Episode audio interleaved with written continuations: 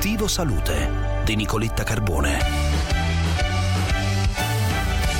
Impiantata presso la Fondazione Policlinico Gemelli una nuova rivoluzionaria protesi del ginocchio realizzata con una stampante 3D.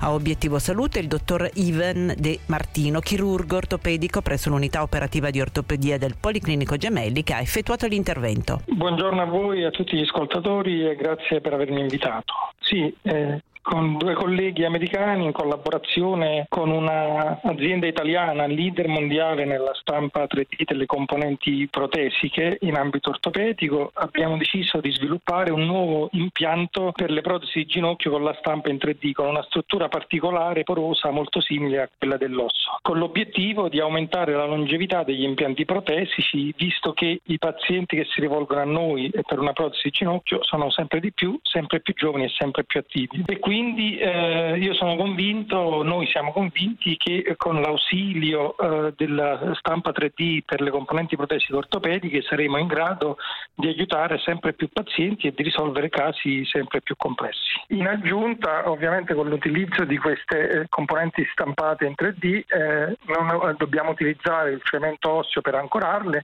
in modo da a, aumentare i vantaggi e quindi abbreviare anche la, la ripresa post-operatoria. Grazie dottor De Martino. Oggi è la giornata mondiale del tumore del rene e la Società Italiana di Urologia, promotrice della giornata, ribadisce con forza l'importanza della diagnosi precoce. A obiettivo salute il commento del professor Rocco Damiano, ordinario di urologia all'Università di Catanzaro. Professore, buongiorno.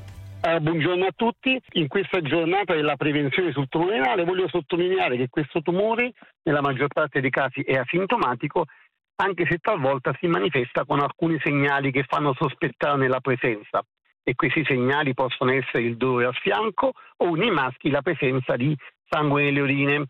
È importante sottoporsi a una serie di controlli, in particolar modo a 50 e 65 anni, attraverso uh, l'effettuazione di un'ecografia dell'apparato urinario che ci può evidenziare queste anomalie, anche perché ricordiamo che questa neoplasia è abbastanza frequente ma è molto ben curabile, in particolar modo nelle forme localizzate prima ne prendiamo atto, prima ne veniamo a conoscenza, migliore la chance sicura che possiamo offrire alle persone, anche se globalmente il trattamento di questa neoplasia oggi è, eh, determina un buon incremento di sopravvivenza nei pazienti, quindi è ben curabile. Per oggi è tutto, tra poco vi aspetto sulla pagina Facebook di Obiettivo Salute di Radio 24.